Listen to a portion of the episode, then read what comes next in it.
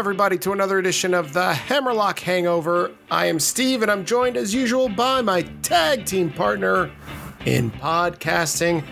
That is the illustrious Dr. Jeff Lipman. Jo- Jeff, Illustrious. illustrious, like your waves, like your hair.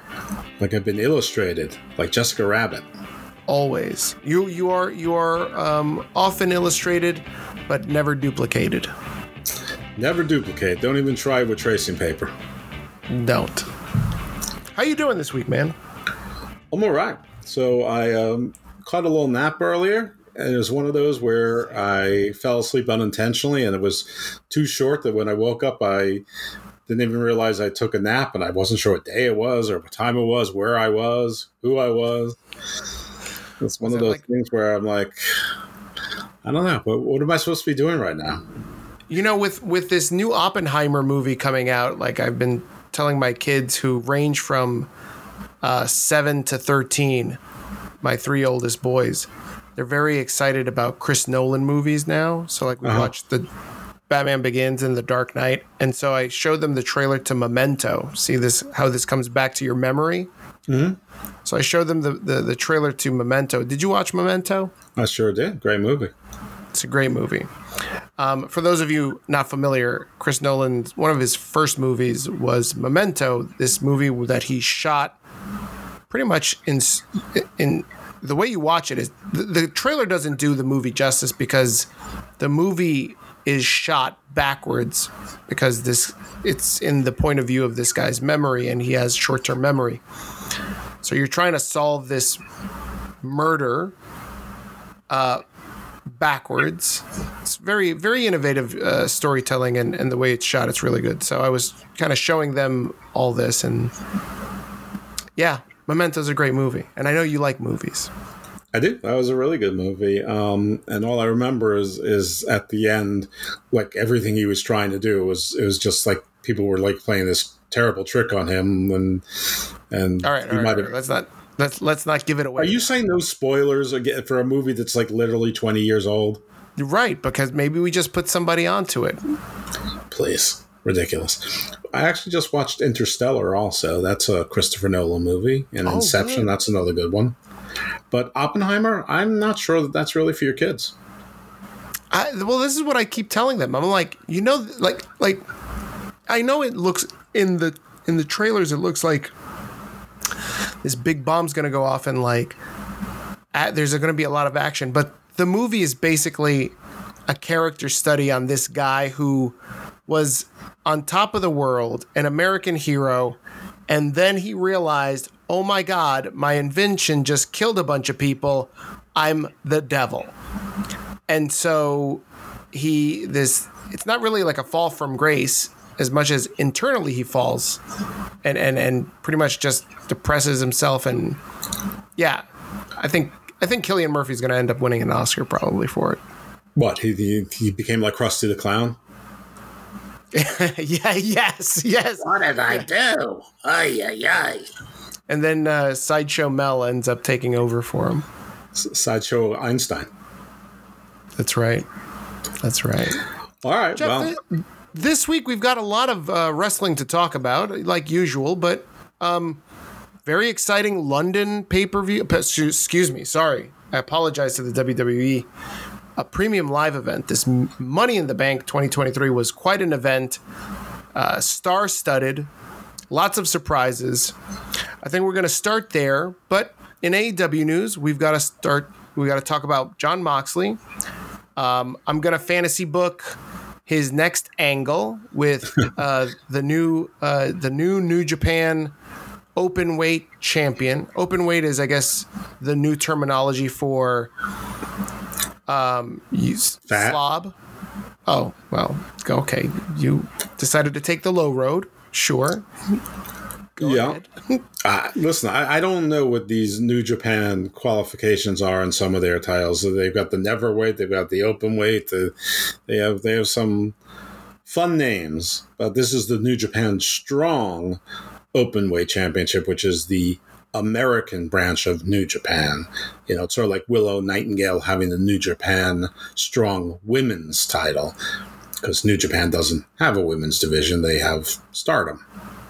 That's right. They're affiliated with Stardom. Yeah, so there's that. That's exciting. We can also talk about Forbidden Door, which I know you're very excited you, about. You you pronounced it incorrectly again. It's I know I Forbidden did. Dork. Sorry, I don't speak Forbidden Japan. Dork. Yeah, you don't speak Japan. Thank you. And and what about these awesome ratings from AEW Collision? We have to talk about that.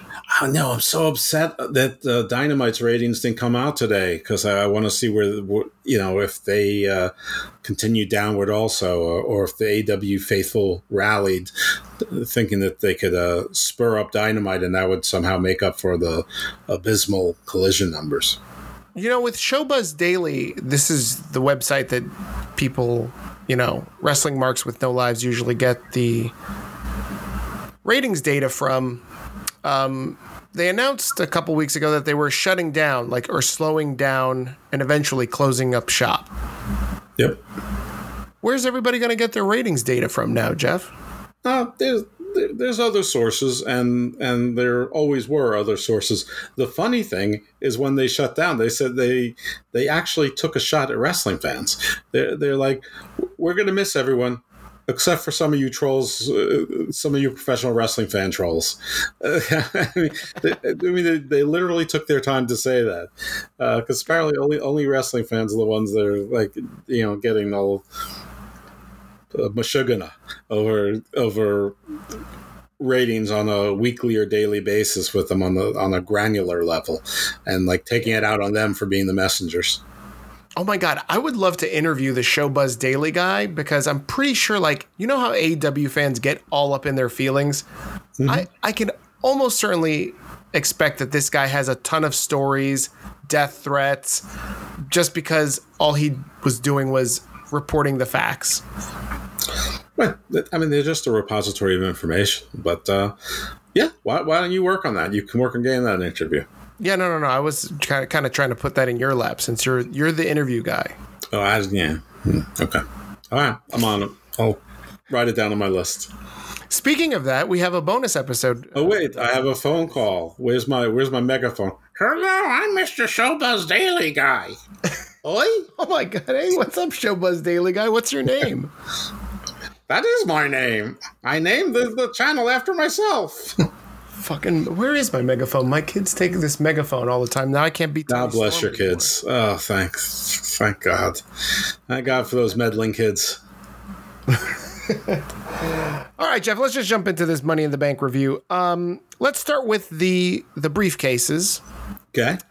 Uh, the show opens up with Damian Priest and the men's Money in the Bank match. Really good match. A lot of people going in expected Logan Paul might win. LA Knight might win. He was a heavy favorite. Yeah, the crowd was really behind him. They, they probably should have called an audible. But Damian Priest is the guy that ends up winning the briefcase. Um, thoughts on this match and Damian Priest, your new Senor Money in the Bank? Okay, so most people know I'm pretty much a sucker for gimmick matches, and there's certain things that I almost always love, e- even if they don't deserve to be loved. The Royal Rumble, um, you know, Money in the Bank. So I it. I, I even like the cinematic Money in the Bank when they were running around, you know, through the building and all of that. So I, I thought the match was a lot of fun. Um, I wanted LA Knight to win. I expected him to win. The crowd was really behind him. But my second choice would have been Damian Priest. It wouldn't have been my prediction if I was asked to make a second prediction. I probably would have said, I guess Logan Paul, but I, I didn't want Logan Paul to win it because, you know, I I've said this on a bunch of shows that I I. It, it really bothers me when wrestling promoters really focus on celebrities in wrestling because it never adds any viewers ever. It does, you know, the attention is fleeting if at all, and then there's never any net gain of viewership. And and promoters keep trying to tell tell themselves, this is the guy, this is the gal, this is the one, and it, it never does anything. The only the only people who get wrestling over are wrestlers, um, but you know, Damian Priest felt like he was the odd man out on Judgment Day, which is weird because it was sort of built, I felt, as a vehicle to get him over. you know, it seemed like it was always going to, you know, Edge was the mentor. He was going to be the mentee. Eventually he turned on Edge. That would be the feud. But they kicked Edge out immediately. And then it seemed to be Finn who was feuding with Edge and got that WrestleMania match and the I Quit match with the Beth Phoenix angle. And, you know, Dom and Rhea took on a life of its own. And you really can't blame anything for that. It, it, you know, it worked wonderfully well and and you know still carries forward even though I think it's losing a little bit of steam after the Rey thing and and at some point they're going to have to focus on Rhea and her title run and she can't keep beating up Natty. I mean that that's just not doing it. Anyway, Damian Priest was sort of the forgotten guy even though he was like six four, six five, and you know looks cool and wrestles well and has been in those matches with Bad Bunny and all of that good stuff. So I'm not mad. I like all of a sudden he's important again. Um, I hope it doesn't hurt LA Knight. I don't think it will because he's so over. And sometimes when people are really behind someone and they don't get something that the that the fans want, they they renew or and you know even double down on their you know being behind them. You know, I I don't think Cody has lost much despite losing at WrestleMania, and people still want to see him. Uh, and hopefully, it's the same kind of thing for uh, LA Knight. Whereas I think the opposite's happening for Austin Theory, who keeps seeming to get things. Um, and even though they're trying to portray him as a semi chicken shit heel, they, they still haven't seemed to settle on a character, and he's really cooled off. Anyway, so I'm not mad. I'm, I'm you know I'm glad that Damian Priest matters again. Uh, it looks like they're still going to break up the Judgment Day, which I'm also glad about, and we'll, we'll see where it goes. Yeah. Um, before we get to what you think is the path to SummerSlam for both, I guess, Damian Priest and Seth Rollins, because Damian Priest looks like he's calling out Seth Rollins or focusing on Seth Rollins instead of um, the tribal chief, Roman Reigns. Um, you know, I want to spend a little bit of time uh, analyzing LA Knight. LA Knight, again, you said one of your favorites to win this. I think he was a heavy favorite le- leading into this. Um, Money in the Bank. Uh, the crowd in England was really uh, over, you know, the moon with uh, LA Knight, right? You know, SmackDown, they were, you know, singing his his entrance music and and and you know, finishing up his sentences. Um, you know, I don't know if you heard Kevin Nash on his podcast was very critical of LA Knight, right? Saying that he's a carbon copy of The Rock and Stone Cold. Um, I've been hearing that his entire that, career. He also makes the same facial expressions as Ric Flair. And what do I say to that? So what? The, those th- three of the best guys in the business.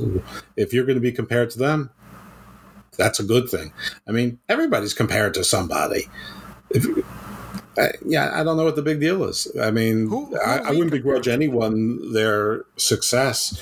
Uh, if it was so easy to just copy The Rock and Stone Cold and be successful with it, everyone would try it. Right. Who do who do we uh, who are we copying? Um, I am Don Tony. You're Don Tony. Okay, I'm Duke the Dumpster Droese. Well, rest in peace. um, before Money in the Bank, oh no, that's also... Duke the Dumpster still alive.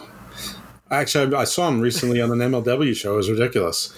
Oh, I thought you were going to say you saw him outside taking your trash. no, I'm not up that early. before Money in the Bank, um, like the week before, there was this story circulating around the internet wrestling community about LA Knight being too old to wrestle, right? And that's why he, they were going to put him in as a manager, to start him as a manager. Mm-hmm. Any thoughts on that? I mean, I think it's a legitimate concern, but he doesn't carry himself like an old person. And and uh, uh, let's face it, I mean, in in the, the WWE, most of their bigger stars are older. I mean, the last what three years, Miz has been champion over forty. Uh, Bobby Lashley was champion twice, mid forties. Um, Randy Orton was champion for a, for a short time, mid forties. Sheamus is having the best years of his career. He's mid 40s. Um, you know, no one's really a spring chicken. I mean, even Damian Priest, who we just talked about, I think him and LA Knight are the same age or within six months of each other anyway. I mean, if one of them is 40, the other's 39. If one of them's 39, the other's 38. I mean, but uh, Finn Balor is 39, Edge is 50.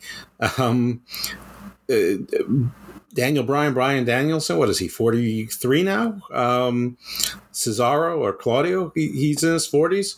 Seth Rollins is what, 37, 38? Roman is 38. Cody's 37. The Usos are 37. I mean, who, who, who are these youngsters that, that they're talking about that they're, you know, talking about otherwise? So, uh, Adam you know, Cole. Adam he Cole. Turned, right? Just turned what, what 33 34 good for him. There you go. Happy i mean birthday. Bron Breakker's 25 down in nxt yeah. What about um this guy out of high school in aew what's his name? Nick nick, nick wayne? uh, yeah i wouldn't worry about him being a, a top star. I mean, I I would if I was like Darius Martin or Jungle Boy or Sammy Guevara, because I mean, there's you know, there's now instead of there being 20 of you, there's now well 22 of you. Um, but uh, you know, there's yep. no, uh, you know, there's not a, there's not it's not like a big youth movement in in WWE, and a lot of them aren't getting over. I mean, even people who've been recently called up, like Ciampa and, and Gargano, say what you want about them. You, might think they're the greatest, but they're both north of 35. Right. They're seasoned. seasoned. They're veterans. Mm-hmm. They know they know what to do. They know how to act professionally. Right. Rey Mysterio. Was he 47, 48? I mean, come on. That's right. Santos is is uh, 38 uh, is between 38 and 40. So Right. But I look mean, at Dom. Dom is young. Dom is young. Dom, indeed, Dom is young. So yeah, uh, no, I, I you know Rhea's young. They they most of the girls are young. I mean, barring an injury, there's no reason why LA Knight can't perform at the same level he's at right now for at least five years. I agree. I agree with you. You know what I don't agree with is everybody shitting on Logan Paul. Logan Paul, there was rumors again a couple days before. Who shits on Logan Paul? A couple days before Money in the Bank, the dirt sheets were writing that WWE is thinking about giving the briefcase to Logan Paul. And the internet wrestling community flipped the fuck out. They didn't know what to make of that. They didn't know whether whether so so they they knew that they didn't want him to win. So much mm-hmm. so that they showed up in England and every time Logan Paul got any type of offense, he got booed. Anytime he got hit, the ch- crowd cheered. Um, Logan Paul winning. Is it that bad for business, Jeff? You started off this show by saying, you know what? It's not um, not a proven thing to, to to draw new eyeballs. I would disagree. I think it does draw new eyeballs. I think anytime that they introduce you know um, famous people outside of the wrestling world it garners a lot of attention in the media and ultimately they do get a bump in ratings whether that be Lawrence Taylor or Logan Paul well I would love for you to show one time that there's been a bump in the ratings due to a celebrity that you can point Ronda to Ronda Rousey I mean, look at this. Like Logan Ronda Paul. Rousey, we're booing her into early retirement. But on Logan Paul, I think he's a natural heel. I don't think he's a particularly likable person. He's very good at wrestling. He's a natural heel. I mean, he's great at that. But the the reason I wouldn't want him winning, I think probably the reason a lot of people don't, you know, even if they haven't uh, enumerated it this way, is that because he's a celebrity, he's there part time. He, he's he's an attraction. He'll he's yeah. you know he'll talk a couple times you know a couple times a season. He'll show up at one or two premium live events. He probably will rarely, if ever, wrestle on TV. And the Money in the Bank case. The thing about it is, is that menace, that threat is supposed to always be there. It, it can be cashed in at any time. Well, that's not. That's you take most of the fun out of it if the person is almost never there. So, you know, I mean, you know, Damian Priest teased a cash in, you know, the the very next night on on Raw. I mean, he didn't do it smartly, and and of course it was just to further this silly story where we're not exactly sure why Finn and Damian are, are irritated with each each other when they're seemingly helping each other, but they're angry about it nonetheless. Um, but um, I mean, that's my reason for it. As far as ratings and, and eyeballs, I, I really don't think that it does. I mean, it, it, if that was the case, I mean, Bad Bunny is the biggest star in the world, and Logan Paul is a pretty big star. If that was the case, there should be at least five or six hundred thousand more people watching wrestling every week now. Uh, but Jeff, the ratings have gone up. The ratings have gone up. Puerto Rico was a sellout, was a huge success. Everything sells out. They're, selling every every town. No, no, it doesn't. Watch AEW. It doesn't always sell out stuff. We're not talking about AEW right now. We're talking about WWE. They, they always Right, sell out. Whatever fits your narrative. Sure. Your sure uh, uh counsel. Um I don't know. I think there is something to be said about having Logan Paul either whether it's win a championship, win when something, he's gonna get media. He's gonna get attention that's usually not reserved for He's for probably wrestling. to get indicted. So I, I mean, he's always involved in something sketchy and borderline uh, fraudulent. So I, I, I think I'd, I think I'd try to wash my hands of him while while I was at not the top, Elon Musk. or or have him wash his hands of of everything else he's doing and just stick to this. Um, Elon Musk. Look, look at uh, yeah, look at what Elon Musk is uh, is doing. He's definitely up to no good somewhere. He looks like a Well, like a well, Bond yeah. villain, so he's up to no good. Well, he probably is a Bond villain. I mean, right now he's building Moonraker. What are you, what are you talking about? Exactly. Um, Jeff, there's something to be said about you know going to the media, right? Look at look at look at Becky Lynch and Seth Rollins last week. They're promoting Money in the Bank. They go on the Today Show. It's going to bring new eyes to the product. They see this mm-hmm. guy. Seth And- Rollins is probably the most flamboyant, over the top looking professional wrestler since probably the 80s. he's a big draw at NXT. He is a big draw. Ratings are going up in NXT. I don't know why you keep shitting on on. No, on these they went up once in NXT. The ratings are going up. They're going to beat AEW eventually. It's going to happen. But Jeff, Depends which AEW show you're talking about. AEW has something to learn from WWE here. Like, they haven't been drawing any new eyeballs. The only way that anybody from AEW is going to end up on the Today Show is in the news segment, like Sting last week when he went through this table and almost decapitated himself. He would have been definitely front page news. Well, if Jade Cargill really is leaving AEW and she's on strike, maybe she'll go in the media when she's on a when she's doing a promotional tour when she's cast by James Gunn to be in the in the new DC universe. Jade's going to go to WWE. Jade is going to leave wrestling if she's smart. She's going to go to Hollywood. No, she's. Um, all right. So, Jeff, what's next for Damian Priest? You know, we see him, uh, you know, uh, scuffling with Finn Balor. You, Balor saying, "You cost me the title." That's what's next for Damian Priest. Is Finn Balor? Is Finn Balor the break the breakup of the Judgment Day? After that, it may or may not also be Dominic. Uh, you know, and then and then he'll worry about whoever he's you know teasing to cash in, and, I, and that by that time he'll probably be a face, and maybe they'll have like you know Bronson Reed start to attack him or something. I, I, I think they're gonna they're gonna string along this cash in thing for a while. I mean, for one thing, I, I don't think they want anything, any other distractions, any other major distractions away from the bloodline story and Roman. And, I, you know, f- for better or worse, I don't. My view of the new title with, that Seth has, he has to hold it for a respectable amount of time for it to start off with a with a, you know, fir- first inaugural championship. It's got to be a respectable amount of time, like nine months, something like that. So it's got to be I agree with you. it's got to be a, so. And I don't think that. I mean, if Damian has a botched cash in, it's funny when it's Baron Corbin. It's funny when stupid Braun Strowman boobs it up.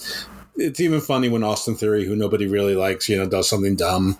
But if he does it, that's sort of the end. It, it's like he immediately goes down into like Viking Raider territory. No, I don't think so. I think I think Yeah, what they're telling you the story is walking he's with going to cash in. I think he's going to cash in relatively soon, if not for SummerSlam, and you're going to see Seth Rollins versus Finn Balor versus Damian Priest. But you're going to see Finn Balor cost him the championship, and then that's going to l- add fuel to the beef between Finn Balor and Damian Priest. Mm-hmm. It's too long. I don't think. I don't think so. I think the beef It's too between Damian. long. It's like one. PLE. I understand. I, th- I think that Finn Balor and Damian Priest are already going to be feuding without the case involved. They might be feuding over the case. Nah, I don't think so. I, you, you know where I see feuding?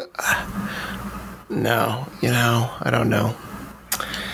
I don't think the Um, case is going to come into a major plot line till maybe Survivor Series time of year. I don't know. I, I don't see them. I, I see Io carrying it for a while. I don't see Priest carrying it for a while, and it's usually one or the other.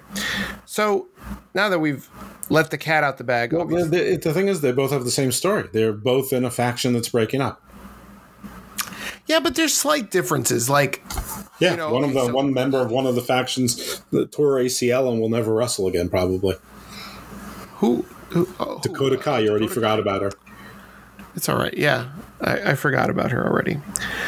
You know what's interesting? I don't know if you caught this um, during Money in the Bank, but Dakota Kai really hams Dakota Kai, Io Sky, really hams it up for the crowd. Like she's supposed to be a heel. But she's turning face. Well, th- well, that's what I was getting at, uh, Jeff. Is that that I feel like Io Sky is turning face right before our eyes. Like you, she worked that entire that entire match babyface, hamming it up. She's been turning audience. face since Puerto Rico. You think so, Yeah. or do you think she just isn't that adept to you know um, working as a heel? Well, I mean her. I mean her offense of choice is aerial, and that's typically a face kind of. You know, faces. You know, do the flips and flying. Yeah, yeah. Were you surprised that Io won? Um, yes, uh, and if you asked me two days before the event, I would I, I wouldn't have been surprised at all. But I was because that SmackDown, her and Bayley, who have been on you know clearly not on the same page for a while, were completely on the same page. The interference helped Bayley beat Shotzi, and then in the back. Her and Io, or Bayley and Io, both beat the hell out of Shotzi together. Did a double suplex. Uh, they suplex Shotzi into it, into the wall and through a table, and then they cut her. Then they cut a lock of her hair off, um, which I know is extensions and all of that, and you know whatever. But still, they were working completely in sync, and that sent a signal. Maybe they maybe it was a swerve on purpose. Who knows? But it, it sent a signal to me that they weren't going to be they weren't going to be on opposite sides. They were going to work as a team, and maybe they were going to focus more on tag teams because they were trying to build up the women's tag team division, which only seemed to be uh, solidified the, the next day when Shayna Baszler sort of out of nowhere turned on Ronda Rousey. Now we've learned since that it's not exactly out of nowhere, but you know that. And when you cut somebody's hair in wrestling, it's not nothing. It's in AEW maybe it's nothing because they've got you know gimmicks up the wazoo going on all the time. But usually in most wrestling, when something like that happens, it it starts a major feud and and things happen because of it. Um, it's a weird place for for one of the members of that squad to turn face 24 hours later. Um, So yeah, that threw me off a great deal, and and then it, it put me back into what was sort of my 50-50, which was I, th- I figured Trish. It'd be fun to have Trish have it. You know, so Zoey would be her bodyguard. Zoey could sometimes defend it, whatever it was, and she'd walk around. Thank you, Trish. Thank you, Trish. Um, but again, I'm not mad. I, I, I like Io. I think that she's fun. I you're the one who never was really digging her. Um, but Yeah, but- no, I can't stand her. I, I, I, I saw this and I grimaced. I said, "Oh Jesus Christ, why is she winning? She's listen. There, there's there's a reason why I call her Eeyore Sky because she's boring. but she's not boring. She reminds me of Eeyore from Winnie the Pooh. Right. We know. We we know where the reference comes from. Thank you. I, I don't get it. I don't get the, the the the adulation. She does a moonsault. Okay, yeah, Great. Everybody does a moonsault. I don't even know why you like WWE. You you hate all of their top acts. You hate Gunther. No. You, you, you hate Gunther Io. is a I hate I hate Gunther. Gunther is is is a bum. Uh, Io's uh, trash, but I love Charlotte. I love Roman. I love the Bloodline. I like I love LA Knight. LA Knight's great. Yeah, Faker. Damian Priest. Damian Priest. I like. You don't even know his name. Damien Priest. I love Drew McIntyre. He's back. We'll get You to love Drew talking about him in a McIntyre. This this is news. Newsflash. I love Drew. I love all of these guys. I just hate Gunther and Eeyore Sky. What about and Riddle? Bronson Reed. you know what's funny is Riddle Riddle got squashed, and I was like, hmm. Tell me that they've turned sour on a guy without telling me that you've turned sour. Yeah. Just show me. They obviously don't approve of his lifestyle, who he's with. And so they jobbed him out to Gunther. They fed him to Gunther. Practically got zero offense in. Sure, they gave him Giovanni Vinci the day after, but that's a throwaway. Um, yeah, Riddle. I mean, I don't like his lifestyle choices. Yeah. Ri- He's- Riddle Riddle is uh, quickly approaching also walk with Elias territory. Oh yeah, oh yeah. He's he's about to get his scooter back. Yeah. He might need those bongos again. Um, if not, Get the band back should- together. So you, you, if it wasn't going to be Io, you thought that Trish should have won. Trish is who I thought was going to win. I mean, they really they really swerved me on SmackDown. I don't I haven't figured out yet if they swerved themselves, but uh, but yeah, I, I Yeah. was my my vote was behind Trish. I would have liked Zelina Vega to win, obviously, but Not her time. She's really just not good. you stop it. She's great. She's good to She's look good. at. She's good. Did you see her whip out that sh- chancla again? That was great.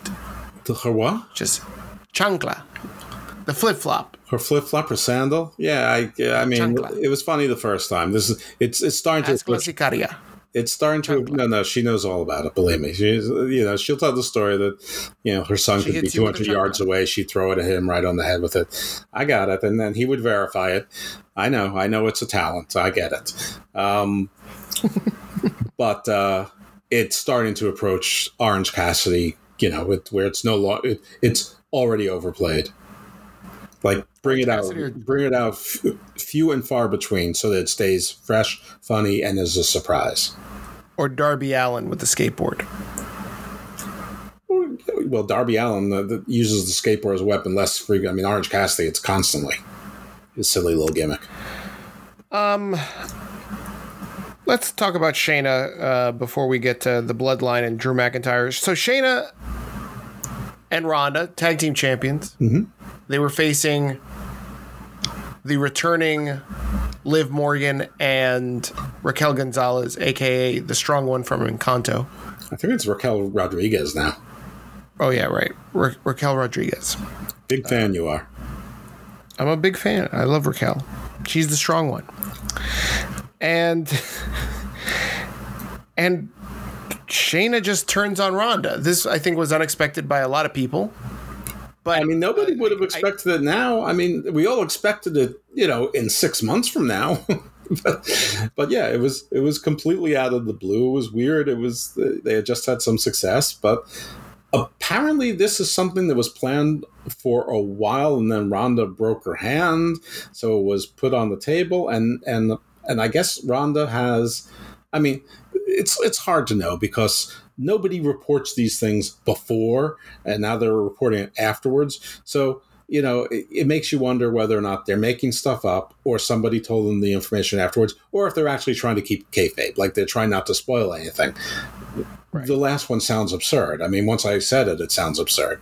Um, but anyway, apparently Ronda Rousey, either her contract is coming up in the summer, or she has a hard out. Like she is an option to to either terminate it early or she can just say this is it. You know it's my option not to renew the contract. Whatever it is apparently her contract is ending this summer and so before she leaves she wanted to have the feud and put Shayna over because they're you know legit friends. I even saw news that the, the what's his name? The guy from ufc Dana something, Dana White, that, that because uh, Anna Nunes was retiring, that he was going to try and coax Ronda Rousey back into UFC, which is seems silly since she hasn't, you know, MMA fought in eight years, and I can't imagine. And by the time she was out, she she already wasn't the most dominant woman any longer. I mean, she was probably uh, successful mostly because of her time being unique in it. But anyway, that's neither here nor there. Anyway, yeah, it was out of the blue. It was it was a complete surprise, and and they lost. I you know I thought that they would have a you know nice long run and then then break up and have a feud, you know, culminating at WrestleMania or maybe even next SummerSlam. But no, and they exploded right away and know, no, no, real reason. I mean, you knew what the reason was going to be. It was, you know, going to be, you know, and and Shayna, you know, gave us the promo, probably the best promo of her career. You know, everything was given to you. I had to work for everything. You take this for granted. I don't. Blah blah blah. Are you surprised that Shayna got such a um, a heavy pop for what she was saying about Ronda? A little bit, but not really, because I don't think that people like Ronda. I think it's less cheering Shayna than it is booing Ronda. I think people are very happy to see her go. I think they may regret it when she's gone, um, because she is sort of believable. But I actually think in the long run, it's good for WWE because you it'd be hard to believe that any two women could be Shayna Baszler and Ronda Rousey. I mean, the same problem I had when I was younger. I didn't think anyone could beat the Undertaker and Kane, and yet teams would. But it never felt right to me, and that's part of what drove me out of wrestling for a while. Um, hmm. But Liv and Raquel, very beatable. Can Sonya, can Sonya and Chelsea beat Ronda and Shayna? No. Can they beat Liv and Raquel? Yeah. Can K and K Dance Party beat them? Maybe you know can, can you have a throw together team? You know can the are the unholy union back in the mix? Maybe. If they put toxic attraction back together could they be a challenge to Liv in raquel? Sure everyone's a challenge to Liv in raquel. Especially if the story is lives liv keeps getting hurt and then raquel gets sick of her and just abandons her. I mean you know and they, they clearly want a raquel Rhea feud coming up so you know I, you know i think these titles are going to continue to be hot potatoed for a while but uh yeah, Shayna, Shayna got the right reaction that she wanted, and you know, and there you go. Ronda. I might be in the minor. I might be in the minority here, but I'm really looking forward to this match. Which match? Ronda versus Shayna. Yeah. I mean, do you before you get to, do you think they're going to keep the NXT Women's Title and the WWE Women's uh, Tag Team titles unified, or do you think they're going to split them up? Oh, um, no, keep them unified. Yeah. I'm not sure because I think you, you don't you don't have enough women to, to keep a tag title. Oh, they got NXT. they have tons of women in NXT. They have so many, it's ridiculous. Anyway, yeah, go on yeah, with but, what but, you what you were talking about. Um, I'm really looking forward to this match, and I'll tell you why. The the way that Shayna turned on Ronda, Shayna was, you know, shoot fighting Ronda. And the next night on Raw, like again, both of them are shoot fighting each other. They're not holding it back any punches. It reminded me of when Owen and Bret would mix it up. Like they'd really hit each other hard because they've mutually agreed to do that business.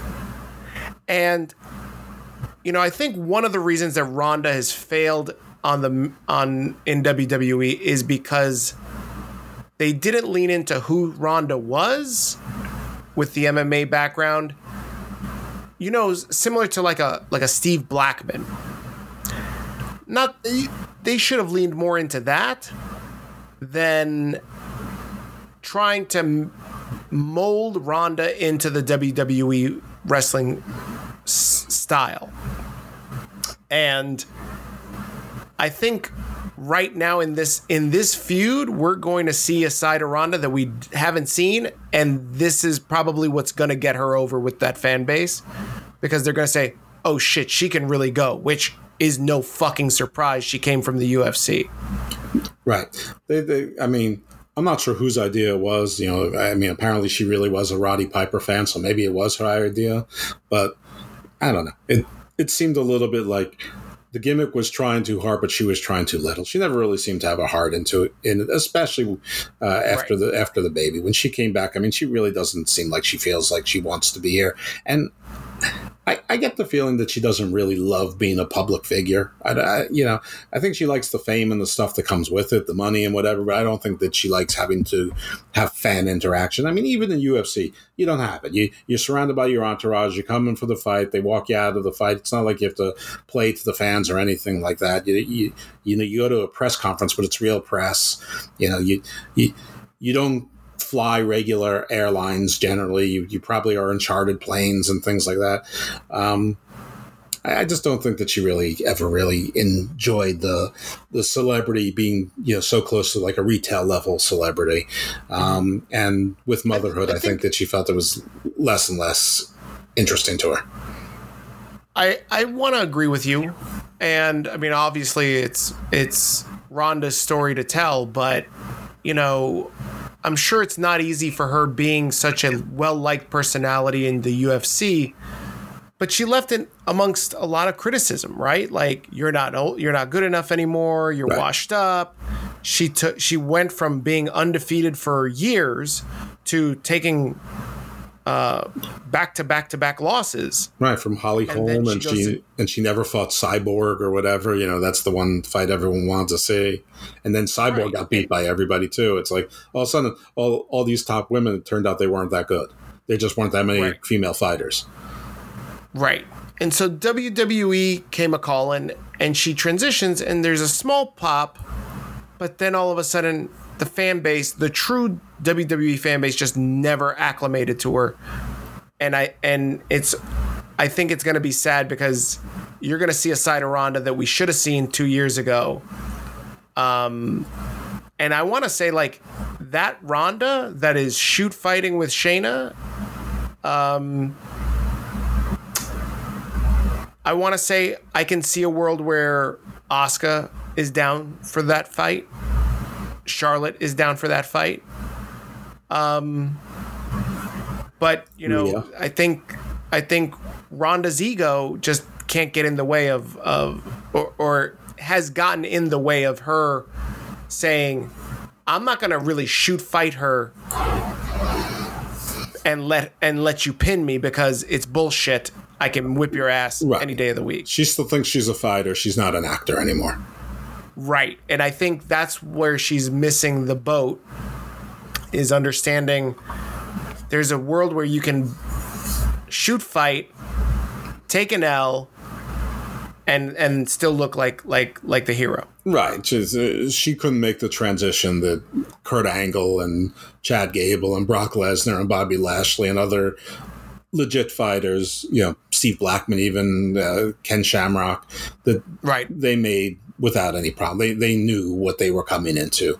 Her, I mean, Ken Shamrock is a perfect example. But Shamrock had to. Shamrock at first wasn't as w- uh, well received either. Right. Well, it was also a whole new sports thing there. I think I think it still was at the time. You know, it was sort of, yeah. we want to believe our wrestlers are tough, and and so we're not sure about this guy who's really a fighter coming in. Yeah, yeah, I think I think that Ken Shamrock probably has like the best insight into, I guess, that type of ego that you have to re- relinquish. Listen, I think there's a couple things we need to talk about before. I mean, one, I think we should uh, recognize that Darren Drozdov passed away at age 54 of natural causes, but obviously way early. You know, probably due to the broken neck he suffered, you know, back in the 90s, and you know, and and you know, generally your health not being great, but apparently, you know, he was always in good spirits and, you know, and, and they're starting a, a fund for, uh, I think a, like a, a, like a college scholarship in his name. Um, so RIP to him. But like, I know that you watch Forbidden Door too. So I really want to get your impressions of Forbidden Door. Forbidden Dork? Yeah. You don't want to talk about Drew McIntyre? We or, can get to Roman it. I mean, Forbidden Door happened earlier. Oh. Um. What are my um? You didn't watch a second of it, did you? of Forbidden Dork. No, I didn't watch a second of it, and I'm glad I didn't because it sounded like a whole uh, bore fest. Um, everybody that I expected to win uh, won. There was no surprises. Oh, oh, there was a surprise. I'm sorry. Uh, Bryan Danielson broke his arm in the most bullshit of ways. Right. Brie Brie Bella, uh, now known as Garcia, Brie should ream him for this. This is exactly the reason why he needs to work a lighter schedule. And here you are getting into the ring with Okada, and on a sloppy fucking what is it? Uh, a knee from the top turnbuckle, he breaks his arm. Like, come on, buddy. Like, I don't even know and, where and not only it. that, not only that, he breaks his arm, and then conti- everybody wants to be like, "Oh my god, he's such a man's man." He continued for another twenty minutes. He's a fucking idiot. He should have stopped the match, wrapped that shit up, and fucking gone home because he probably worsened it, and now he's gonna be out for six months. Congratulations. Yeah, and he's just coming off a torn labrum, which he didn't reveal, and and he you know had a concussion. I mean, you know he's he's was already down. You know that this might be Vince may have had a very valid point that he was protecting Bryan from Bryan. Um, Yes. and I've always said, Bryan, you can do what you want. You've made enough money, so you can you can medically take care of yourself. You can you can afford it, but you know sh- sh- you know you, you're risking bad stuff. Now he clearly loved it, so I mean he's having so I mean it's one of those things where I'm of a mixed mind. I mean, he he you know even at the press conference he was laughing. He was he had a gleam in his eye. He was keeping That's probably because he was he was he was loaded up on painkillers. Could have been, but he was very lucid.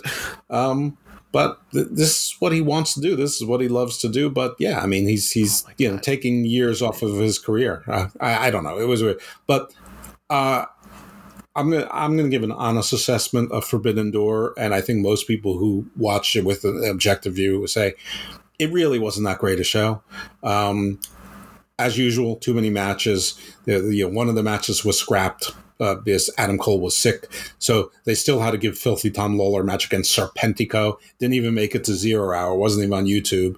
Um, there were some surprises, but none of them were particularly interesting, especially if you don't follow New Japan because you didn't really know what some of the stories were. I mean, there were matches that had no business being on a pay per view matches, and this this match was fine. It was it was actually one of the matches that was okay. It was El Fantasmo versus Stu Grayson, but who cares? I mean, what's the story? Was there any story? The, the match was fine. Uh, The sad thing is that that there were an equal amount of matches that were bad, and there were a few matches that were good. This one was just in the in the mid category, but of the matches that weren't good, the CM Punk versus Kojima match wasn't good, and newsflash, it wasn't Kojima. It was CM Punk. He looked like an old man out there. Kojima, who's ten years older, you know, he he he, he looked like CM Punk couldn't keep up with him. So that was really troubling. Um, the Tanahashi MJF match was basically what you think it would be. MJF pretending he's a heel and delaying, delaying, delaying, which was to attempt to cover up the Tanahashi can't move. And he can't move. And you couldn't really cover it up. And then MJF cheated even though he didn't need to cheat to win. So, you know, that so your, your two biggest acts, CM Punk and MJF, are, are done um, after lackluster matches, you know, your first two matches on the main card. The the Elite versus the BCC was exactly what you thought it would be. If if that's what you'd like to see, great. If it's what you think is junk, then you thought it was junk. Uh, I'm gonna. I'm not even gonna take a position on it. I'm just gonna say that we've seen it before. We've seen anarchy in the arena. We've seen two blood and guts now. Uh, we've seen all, all these an- anarchy. You know, uh, all these anything goes matches. Pretty much with this, most of the same players. So it's the same thing over and over and over and over again. The two women's matches were two of the five matches that I would have called good. One was on the pre-show with Athena versus Billie Starkz. That that should tell you something. If if if, if the two women's matches are, were in my top five. Now, the big match of the night was the uh, Ospreay Omega match. If you like this style, great. If you don't like this style, you didn't like the match. But if you like this style and you're honest, you'll you'll follow along with what I'm saying. The first 32, 33 minutes were amazing. The, they were showing everything that, that they were. It was a spectacle and then everything went to shit. And that's where people are pretending this was match of the year, the best match uh, the people seeing. No, it wasn't. It went to absolute shit. So story was is that Ospreay doesn't like Canada, and Don Callis agrees with him. So Don Callis gives Ospreay his own private security. So Ospreay comes down with Don Callis and these two big guys dressed in all black with with bulletproof vests on, flak jackets, and like ski masks pulled up over half their faces. So you know you're wondering who they are, what wrestlers are they? Tur- turns out it didn't matter because they didn't do anything. They just stood there on either side of the uh, of the rampway uh, on the outside of the ring near the real security. Um, so around minute 33, so around, well, in, within the first 10, 10 minutes, Don Callis gets himself ejected. Really not for doing much of anything, but he's ejected. And mind you, Toni Storm and, and uh, not Toni Storm, Saraya and Ruby Soho got ejected earlier and they left and they stayed ejected. Like what happens when you get ejected. At minute 33, Don Callis comes back down in his regular clothes. Does he come dressed as one of the security guards?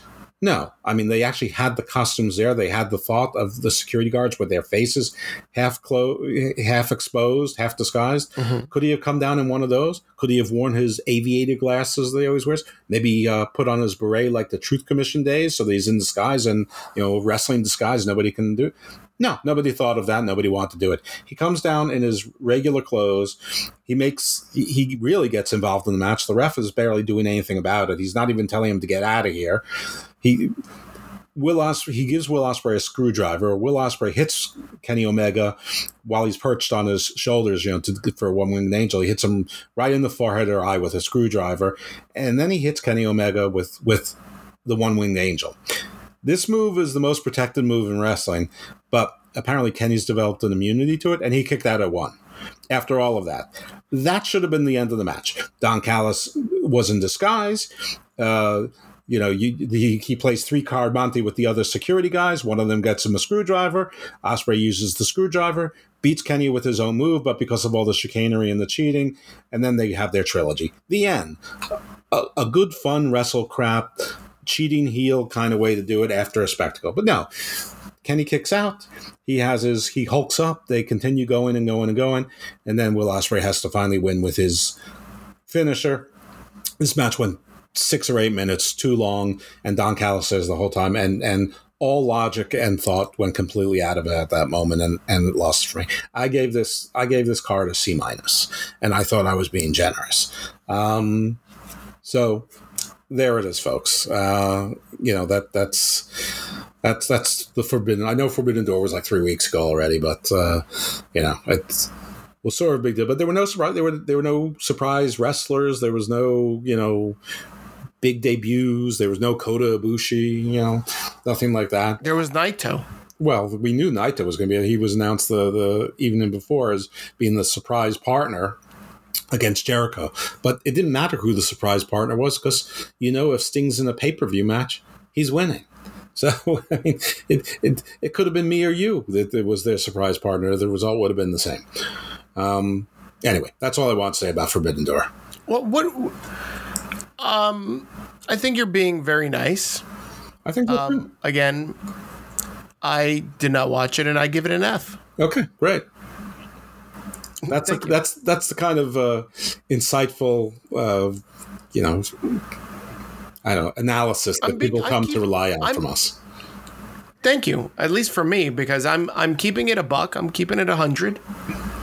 And uh, yeah, I don't need to waste my money. Well, how much did you pay for this uh, pay per view? Not a penny. I was going to pay a penny for. I, yeah, I, have stopped paying for for AW pay per views. I just won't. Sixty dollars is too much for wrestling.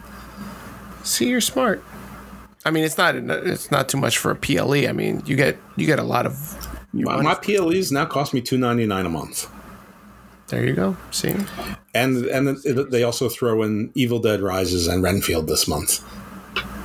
Oh, I know you've been looking forward to that Renfield movie. I did want to see it. It ended up not being very good, but I still wanted to see it. There you go. and I didn't have to was rent it for five ninety nine. You know, and, I, and then I didn't have to go to the movie theater for you know fifteen bucks. But I'm not a single person, so it would have been thirty bucks plus popcorn and, and soda. So you know, Oh, popcorn is so delicious. yes, popcorn is delicious, and so is soda. You you don't drink a soda, like uh, like I drink soda like once a week. So when I drink it, I have a real Coke problem, like Coca Cola. I drink I drink Coke like once a week, and it's like it's delicious. It's like oh my god, where have you been all my life? I'd have a Coke problem too if I kept watching AEW on a regular. Well, I did drink two cokes that night to stay up to, to watch it. Um, Oh, we Yeah, have to touch on the media scrum, not because of anything that interesting that happened, but because this is the second media scrum in a row where they had technical issues with YouTube. So, so last time it, it went for 45 minutes on YouTube with just a blank screen and the same repeating music before the before any of the scrum even started. This time the, the picture is live, but they're playing music. So it, it takes almost 27 minutes until the sound turns on. But the sound doesn't, but the picture doesn't restart. So we have Bryan Danielson talking to the crowd with his you know, arm in a cast, but you're hearing Tony Khan introducing Sting and then Chris Jericho and and then to- so you're seeing Bryan Danielson speaking and like 10 minutes later like Toni Storm is her voice is coming out. I mean the whole thing is just mm-hmm. it was just ridiculous. Um I mean what what what's this music that uh, uh, Dan Bryan comes out to? the final countdown. That, that Europe's the final countdown. I can't fucking tell you how bored as fuck I am about this stupid story. Everybody wanted to make this a big deal. Oh my god, I can't believe Tony Khan paid for it. Shut the fuck up. Nobody gives a fuck. Like it's such such a lame story. Why is that a story? You know what? It's even less of a story than this because you're right. They're they're going crazy over it, but they are confusing when he was trying to acquire the permanent the, the rights to use it for long periods of time for Daniel Bryan. That was going to cost one hundred and fifty thousand dollars. It does not cost anywhere near that to use it once. It's not the same thing, um, and there's a huge difference between using it once and and using it over the course of a three year contract. Um, it's it's uh, the the difference is exponential. So it might have cost thirty five hundred dollars to, to to use it for for one time, which is still stupid to overpay for a song. People mark out to it. Okay, fine. That's what your fans like. I mean, I was a teenager or in my young twenties when the song came out, so you know I was sick of it. You know, whatever, forty years ago. It you know, or thirty five. Here, hearing the final countdown doesn't bring me any excitement. I, I think there's a lot of AEW fans that probably didn't put that together. Oh my god, that's his ROH music. Shut up. You're an idiot. Go get laid. Well, fuck. Touch grass, as the kids say. Touch, yeah, touch grass, shithead. All right. Fuck. Good God job. damn it. Sting, Sting. The other things that uh, that worked me up this week about AEW, Sting almost killing himself. Then I got to hear about fucking Sting and Sting. Sting still got it. Sting still got what? He he he he walked up a ladder and then he fell off the fucking ladder and almost decapitated himself. What is it that Sting still got, Jeff? Um, please school me. I, I wish I could. I, I will school the other people. If Sting wrestled like Terry Funk his entire career, then it would be Sting still got it. Sting never did things like that. He's only doing things like that in AEW, and even before, like he would fall on people, not dive like fifteen feet. Like he's try, he's doing Shane McMahon shit, and yeah, he basically caught his chin flush against the edge of a table. He went through the first table, and his head, you know, his chin caught the second table. And what he lose a tooth and and you know Yeah. loosen some others. He's lucky he didn't break his jaw. Yeah, and you're right. He, you're lucky he didn't kill himself, break his neck, something. Yeah, he it was ugly. You're right. He could have fucking broken his neck, you fucking dumbass. like, what is he doing? Like, he, I listen. Like you said, this guy's never done this in his career. for an so exhibition obvious- show that, that it, it's it's the same hundreds. Oh, by the way, it's funny that, that, that on this show they instantly know 140,000 people bought it. Every other show we don't we're not going to know for months or months and months until the final numbers come in.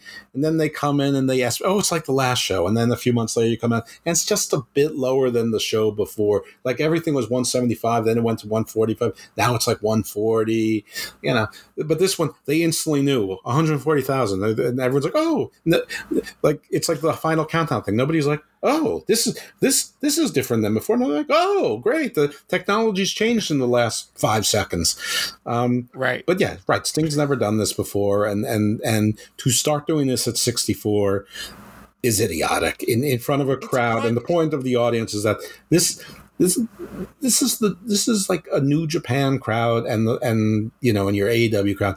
It's not getting any bigger, and half of them aren't watching for you. I mean, most of the people aren't watching for you anyway. Most of them are watching, in this case, Okada and and the and their New Japan heroes.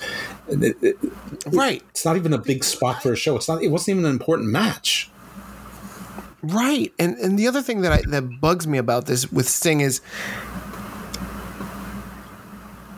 really in his career he, he I hate to say this. I, I like Sting. I like my favorite Sting is Surfer Sting. But in all honesty, Jeff, are there any Sting matches that, you know, stick in the back of your head like, oh, these were really bad like these are five star matches, these are bangers. Like I mean, no, right? Sting's like most wrestlers. He has one match and he does he does it pretty much all the time. Sometimes there's little variations on it. I, I was never a Sting guy. I always thought of Sting as sort of like a discount Hulk Hogan, uh, and right, you know, and and that's sort of what he was. Um, I mean, he spent a, an entire year in the rafters not doing anything. And that was the most over he's ever right. been. Um, right. But no, Sting was never this kind of hardcore wrestler. I mean, he's a good wrestler. He didn't do anything wrong. It's, you know, people say the same thing about Flair or Drew McIntyre or whatever. They always have the same match. You know what? You're right. It doesn't matter. You know, it's, it's like. It, it, but at least Flair put fucking people over. Like, he made people. Yeah, well, Sting. And even to the very fucking end, he made people. Who did Sting make? I can't. I don't know. I. I. I but. But that's not. Right. Hey, thank you. But that's not exactly. saying it didn't happen. It's just saying I don't remember. I never really. I never really cared about Sting. I have to be honest. He was just there, and you know, for me, I thought he was there too much. And now this is what he's like. Like he puts Jericho, who again is another old, uh, disheveled piece of his former self, uh, in a Scorpion Deathlock. People chanting, "You still got it." These two idiots. These two old guys are you kidding me? And this is supposed to be AEW, the land of uh, new wrestling. Come on, guys, wake the fuck up. They need to fucking hang it up. Sting needs to hang it up. Uh, Jericho needs to hang it up, and that, and you know who else has to hang it up? Jeff, that goddamn fucking Moxley. I can't stand that fucking guy. So last week on Dynamite, I guess the story is that him and Kingston are having a beef, right? Uh, get still. You know, obviously Kingston's got a lot of beef. They, have they've been having a beef since before the exploding death barbed wire match. Right. And so now. just fuck already. And. the, the only thing that's been going on longer is Adam Page's love affair with the Dark Order. Right, right. So, so now you've got uh, Renee Paquette uh, mixed into this shit. Right. She comes to his aid after he gets mollywopped by uh, Kingston. Mm-hmm. And she's like, You better fix this. You better fix this. Jeff, if I can just get the next couple minutes to fantasy book what's about to happen with this. Go ahead. Thank you. Jeff, finally we're going to get what we we should be getting in real life. And it's going to probably lead to something in real life happening too. She we're going to see jon moxley lose his wife to to eddie kingston, to kingston. and and see look he's a he you got moxley as a bum. He's he's off there. You saw the the, the pictures. He's got like pasta, spaghetti right. pasta sticking out of his head. Yeah, he's a bloody fucking mess. He looks like an idiot. He looks like one of those yeah, Australian birds with the. yes, he does. He he looks like a like a cuckoo, and and and my, he you know Renee is gonna finally realize the shit that I've been saying for years is I let you inside me? Oh, this is disgusting. So you're saying that the reason he's been getting fat and more bum like is because that's actually what she wants, and that Eddie Kingston is her idyllic view of a man? Yes, yes, and that's what's going to end up happening. I love so it. I'm listening. She's This is she's, great. she's going to turn on Moxley Uh-huh. and then go with Eddie Kingston because now he's a champion. I like it. You got Moxley talking about I've never been the New Japan champion. I've been AEW. Start dressing like uh, Diamante and the Ivelisse. Right. And and and guess what? He's not going to win the New Japan title. He's going to lose his wife. He's going to lose everything. It's going to be the fall of Moxley, and and then he's going to go back to marrying Nick Gage. And, and, and she's and she's actually going to take the pasta noodles out of his head and saying, "I'm taking these too." That's right. And so there you go, guys. You're going to see Renee Paquette in in kayfabe leave Moxley, but also in real life. Okay. Because she's going to finally wake the fuck up to be like, oh my god, oh my god, this guy lays on top of me. Like I let this happen. Oh, so Oh disgusting. well, he's he's disgusting to, compared to Kingston. That's her. That that's you know she's a Dionysus kind of guy, not an Adonis kind of guy. I get it. I can dig that. There, yeah. Obviously, I can dig that. you can dig that. call, call me Renee. Is that what you're I'm. I'm good. I'm all. I, I'm. I have everything on lockdown here. But I mean, you know, good, good for Kingston to finally gets what he wants. No wonder he's so mad at Moxley. He's wanted the wife the whole time. Okay, I, I, There you go. I understand it There you now. go.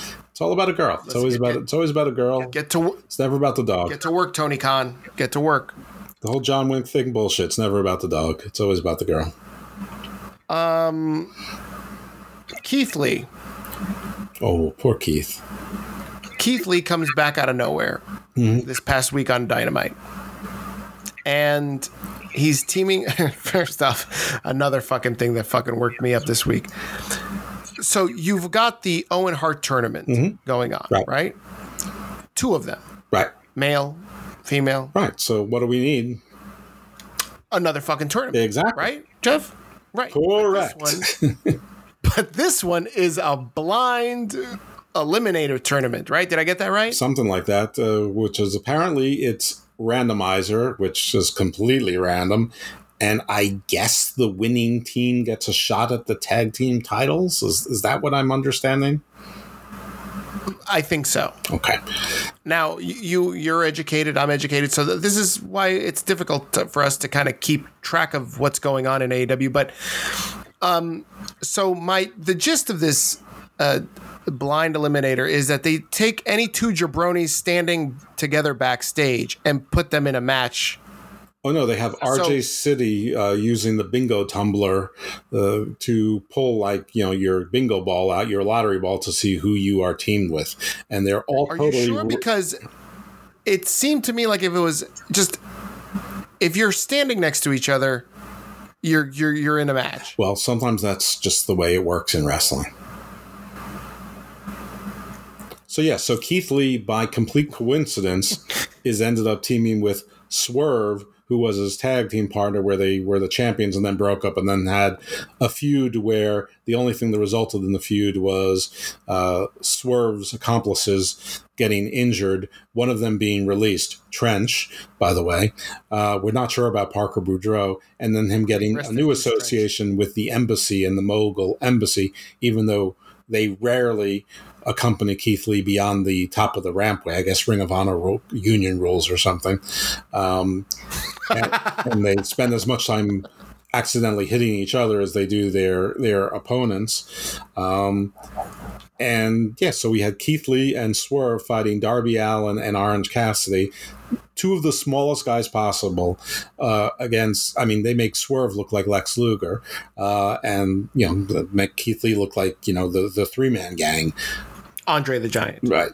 And somehow the little guys win because that's the interesting story. We we want to see Orange Cassidy and Darby Allin, who couldn't possibly have other top stories. Orange Cassidy has a title to defend, uh, and there's no stories.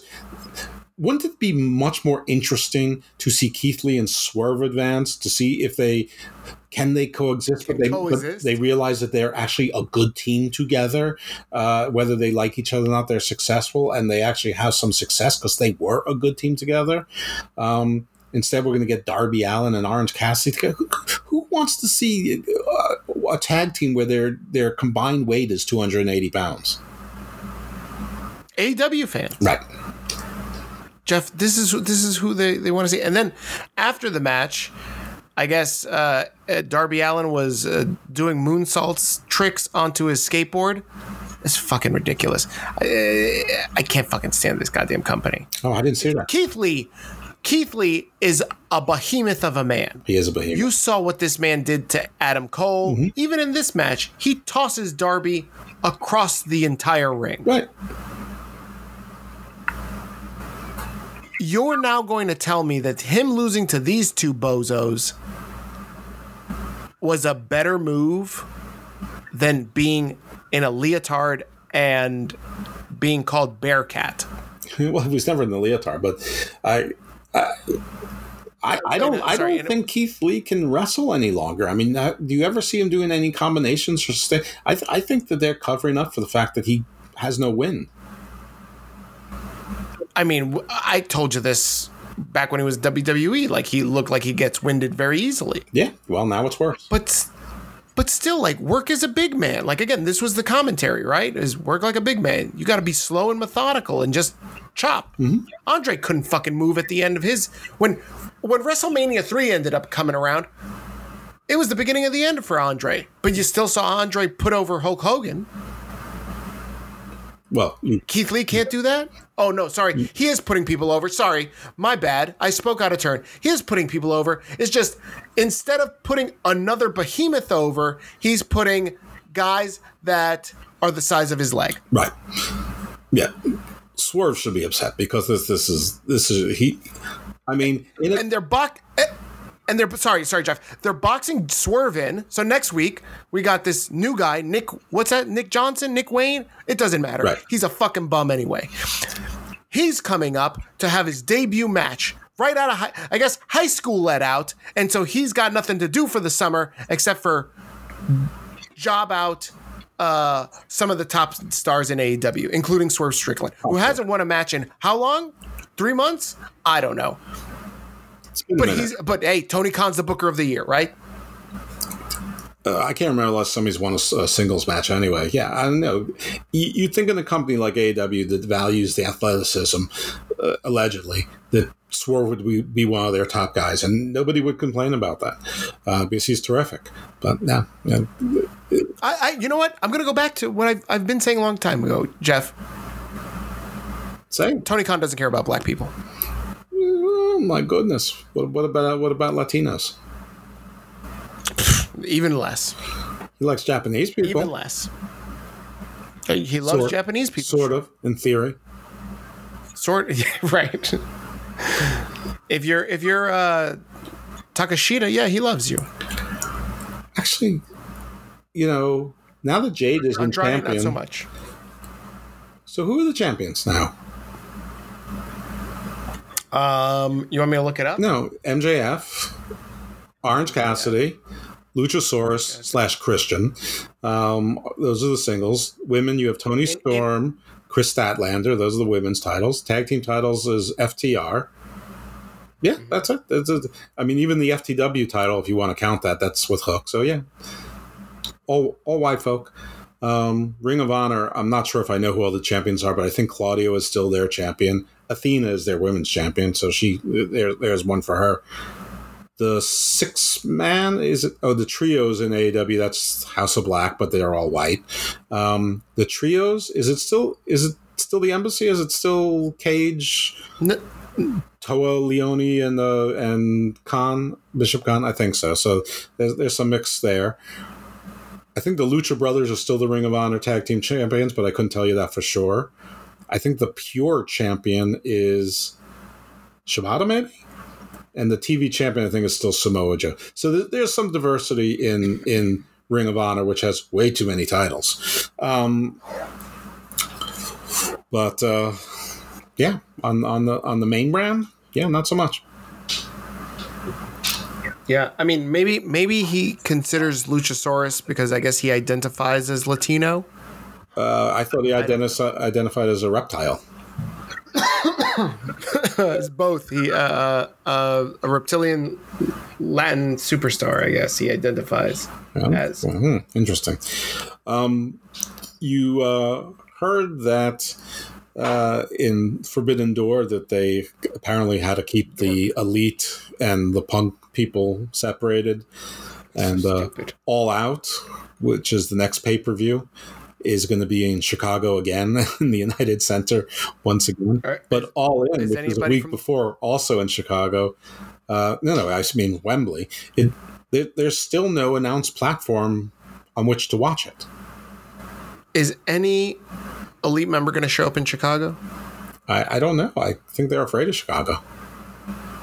They should be. You think they'd have Be to? very afraid. Do you think the? Do you think the? the Not really, Jeff, because- Jade is because actually uh, the- on, on some sort of strike, or, or do you think she's just you know getting some time off? Sorry, Jeff. Before I answer the question about Jade, the Young Bucks don't have to show up in Chicago. If they showed up at the Wembley show and they put on a five star match, they could take the Chicago show off. It's it's a one week from each other. Fuck that. I don't need to show up. Well, the Chicago show is FTR on. after. Right, exactly. So if they do Wembley, have a five star match with, I don't know, pick two random bums off. You know what? They're part of the. They, they, they fight the winner of the blind eliminator. Sure, Put on a five star match with Orange Cassidy and Darby Allin. excellent. They don't need to show up in Chicago. They can say, fuck you, Chicago. We're not showing up. Okay.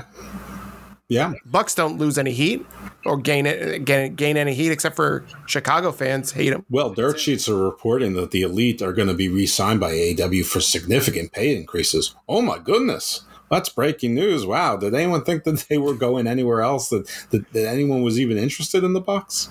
Come on. No, they're they're not going anywhere. Please. Yeah, right. There's no there's and there's yeah. Remember all the Drew stories? That Drew McIntyre was was uh, definitely leaving. He- oh well I I wanted to talk to you about that. Drew r- comes back at Money in the Bank. yeah. No sir fucking prize. Hello everybody. Anybody that thought that he was gonna show up in AEW, you obviously are not paying attention, Right. or you have a hard on for AEW that uh, you blind you blind yourself. Right. Well, they well they have a hard on because they also forgot that they hated Drew five seconds earlier.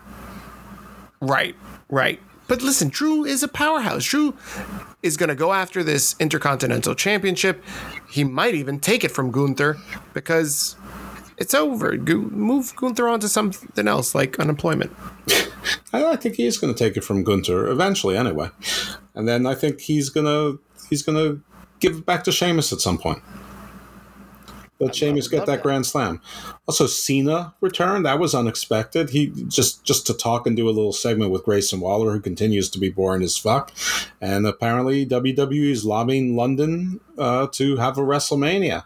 But I think that's all bullshit. I think that it's already signed. I don't think you put Cena out there for a 25 minute segment or whatever it was in front of, you know, however many people were at the arena, probably 20,000, and then, you know, probably two or three million watching at home and uh, publicly without there already being a deal in principle. Well, I got to clear this up. I think that they, I think there's some sort of kayfabe, but also Cena shooting when he came out and he's like, I'm out here to convince the powers that be. But everybody was thinking that he was talking about Vince and Nick Khan and Triple H. But I think he was really talking to Parliament, whoever makes the decision. The about mayor, the tourism board. putting down the money to you know win the bid think you know what we've been hearing is last several years you know there's been a lot of bid, competitive bids for wrestlemania um and and it's been in the states I think so too. I think that's, but I, I think it's all but a done deal.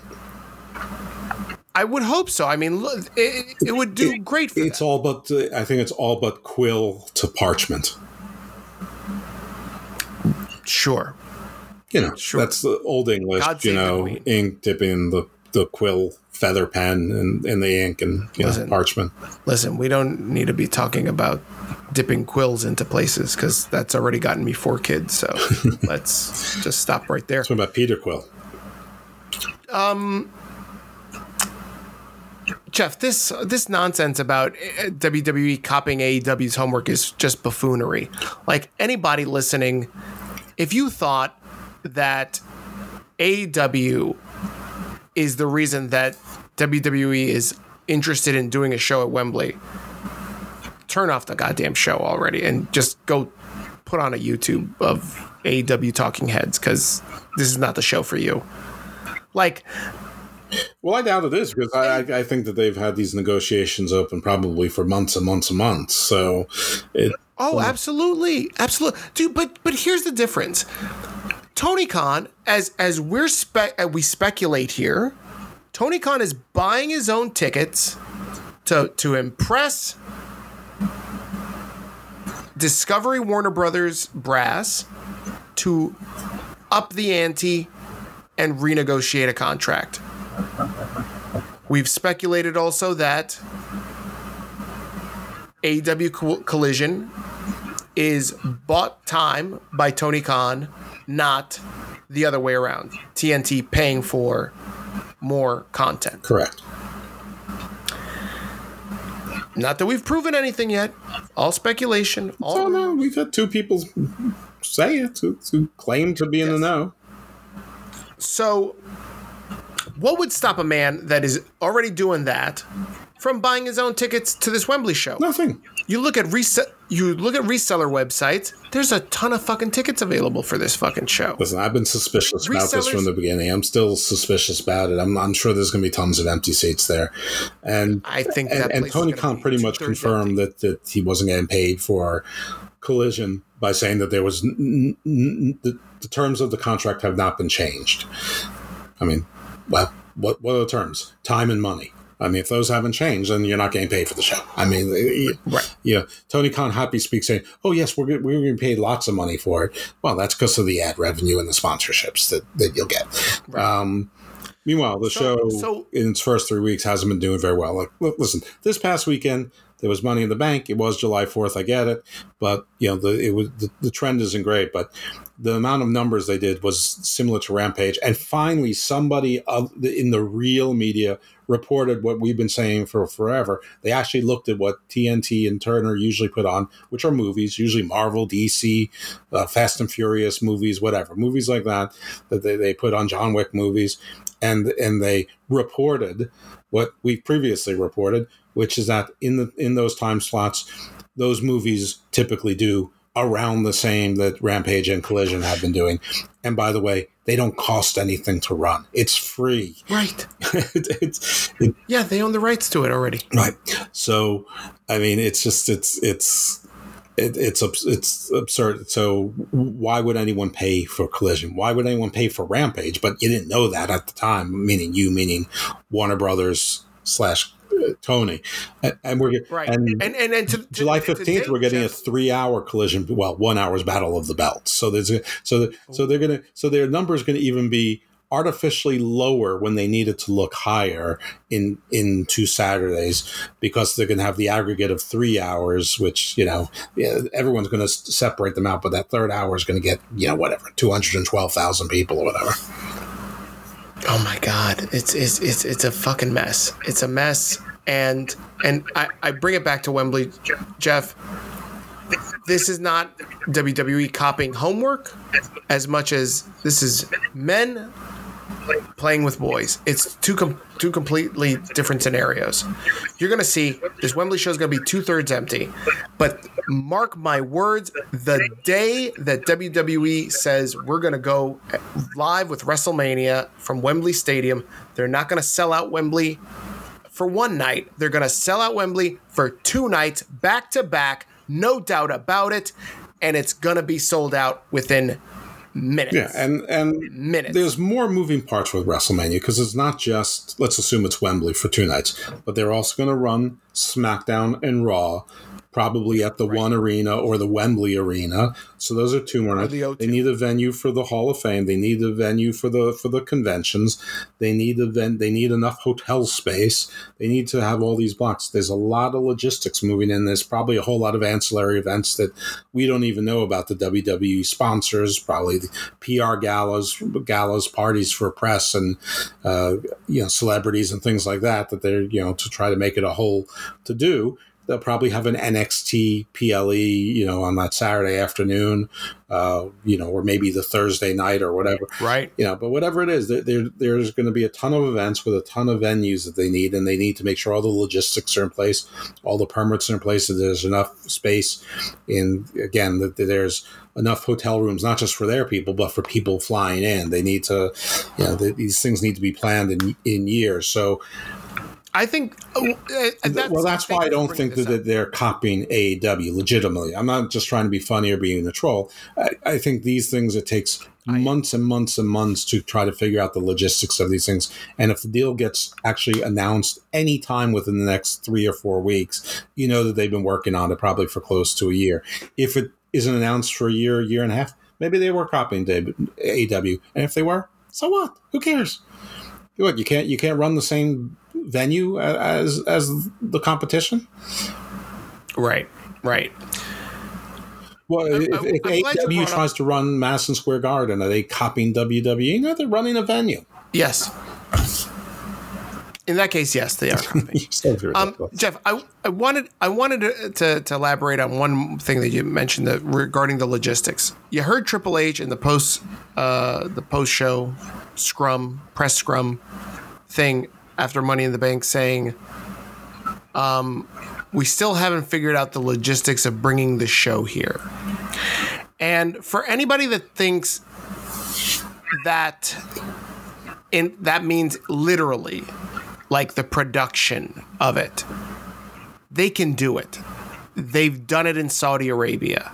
They know how to make a WrestleMania level event overseas. Yeah, but what they're talking about is seven days or five days but, worth worth of events. Right. And I also bet that there's another component, which probably is something that, that can go on the cutting board, which is they probably want to be able to announce the actual launch date of NXT Europe, which has been sidelined, you know, while all the merger stuff is going on. But I'm sure that they they would love to have their first NXT Europe show or joint show with NXT and NXT Europe, you know, that weekend, or you know, or be able to make an announcement. And and they don't have that again. That's that's not going to hold up a WrestleMania. That can make it to the cutting board. But um, right. But yeah, the the the, the logist. This, this is this is not a show. This is a convention. This is a multi-day convention. This is this, this is not a football game. This is the Super Bowl. So it, it, it it's right. not just one thing. Right. Right. So I'm glad you pointed all that logistical stuff out because I think that's really what they mean when they say we got to work out the logistics, not the whole production of it. Because obviously, Saudi Arabia is overseas and they figure out how to get all that stuff and equipment over there. It's really all the extra stuff that comes with WrestleMania in your in your well, town. You can also rent the equipment. There's it's there's no there's no issue with those things. They've they've, can rent it. From, they've done this for the Saudi. They've done this for years and years, decades. They've done this for.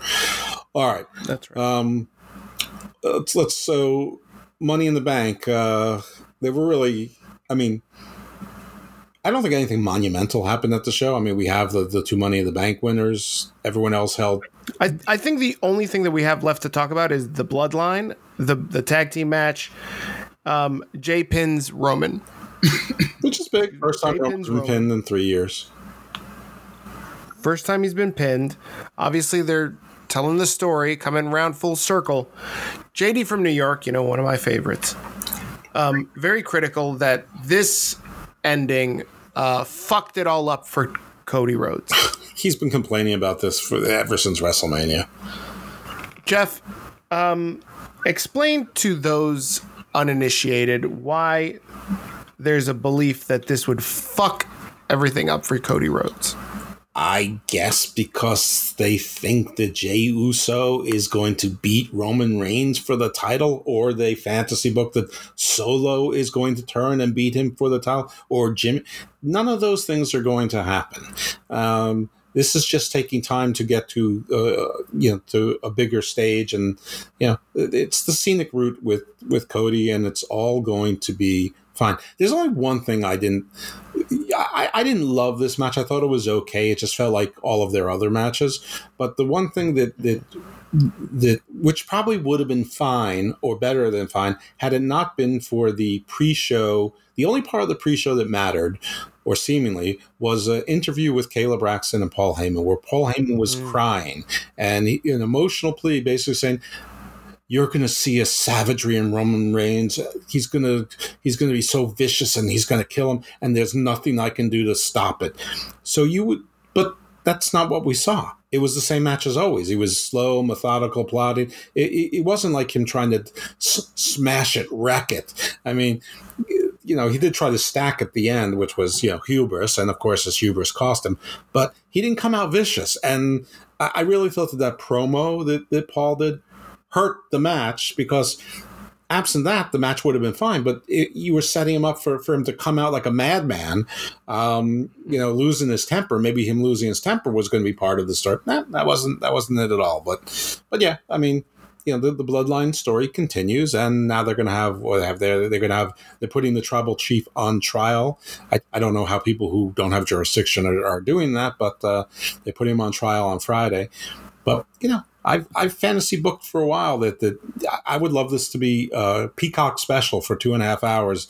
You know the the the tribal whatever you know whatever the Samoan name is for you know trial or a sit down whatever it is and you you know you open up the doors and it's like a full ballroom and that you have Afa and Sika and Rikishi and Rikishi's brother and the Rock's mother all sitting you know at the at this head table like a wedding table. And you know and then you have all of the other Samoan wrestlers and their wives and their kids. You have kids at the kiddie table and you know Heyman's like sort of at the kiddie table with teenage Samoans. And uh, and and that's where you have the, the the, the, the trial of Roman Reigns. Make it a whole theatrical thing, a whole cinematic thing. That you know, straight out of like uh, the the Godfather. I think that would be wonderful. You'd pay for that. I would pay for that. Well, I don't need to. I already pay two ninety nine a month. Used to be free, but now I pay two ninety nine ninety nine a month for a uh, Peacock. There you go. Um, yeah, I don't. Um, I thought the I I found a different segment with Paul Heyman interesting, and that's during the match, like right before they were about to mix it up. Heyman's kind of hyping up Roman, like you want you want your kids to report to him, like yeah, that was good, and and and there's there again the, just like sowing those seeds of deception, right? It's like you know Obviously, the Usos are now, you know, lost causes in Heyman's book, but it's also kind of weaving more of that in, intricate storyline of Jey doesn't like Heyman. If you want me in, he's got to go.